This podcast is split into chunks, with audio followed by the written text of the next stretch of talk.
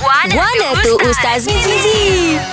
Ustaz, ni ada yang hantar SMS. Dia kata, apa itu riak dan apa bezanya riak dengan ujuk, Ustaz? Okey, biasa kan kita dengar cakap eh teriak lah tu nunjuk kereta baru. Ha, betul, Ustaz? Ada tak kena mengena kereta Kereta dengan, dengan riak, Harta Ustaz? benda dengan riak. Yo. Okey. Yalah, betul tu. Eh, tepat tak kita menggunakan perkataan riak itu pada jenis perbuatan yang tadi. Aha. Okey baik. Pertama ke riak ni maksudnya ialah kita tunjukkan amal baik kita, amal soleh kita Mhm. uh-huh. uh, di hadapan manusia.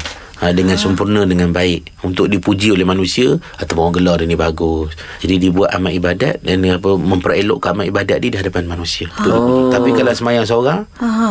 Ha, maknanya baju pun tak pakai. Ha, dia tahu kan. Ha. kalau selepas orang masya-Allah. Ah. Oh, pakai jubah, pakai sorok. sorok. Tengah-tengah. Oh, okey. Pakai sebab sebab putih Tengah-tengah. tenyo. Ah, Sanggup berbatal leher kalau semayang seorang. Ha, kalau semayang depan orang kat masjid ke Allah. Sopan. Dia punya sejadah sepuluh sopan, tak, kapek. tak Oh, oh. gerak lalu. Ha, ibarat kalau kena ketik tebuan pun Allah tak ada benda. Mm. Ha, Kusyuk, gitu. kusyuk.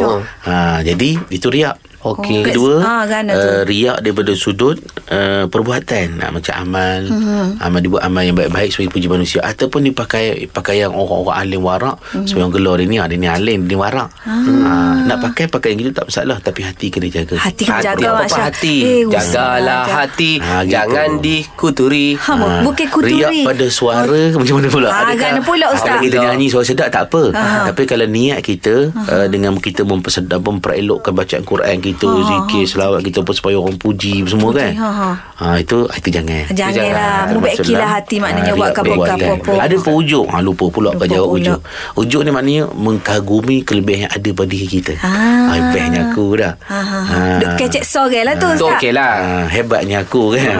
Hebatnya aku dia berasa dia hebat. Ah, ah. Walaupun dia tak cerita ke orang. Aha. Oh, riak pada lah. diri sendiri. Ha, jadi Mak berasa Jangan orang Mek, lain, gitu, orang, Mek. orang lain tak ada yang best macam dia. Hmm. Oh, faham Ustaz. Ustaz.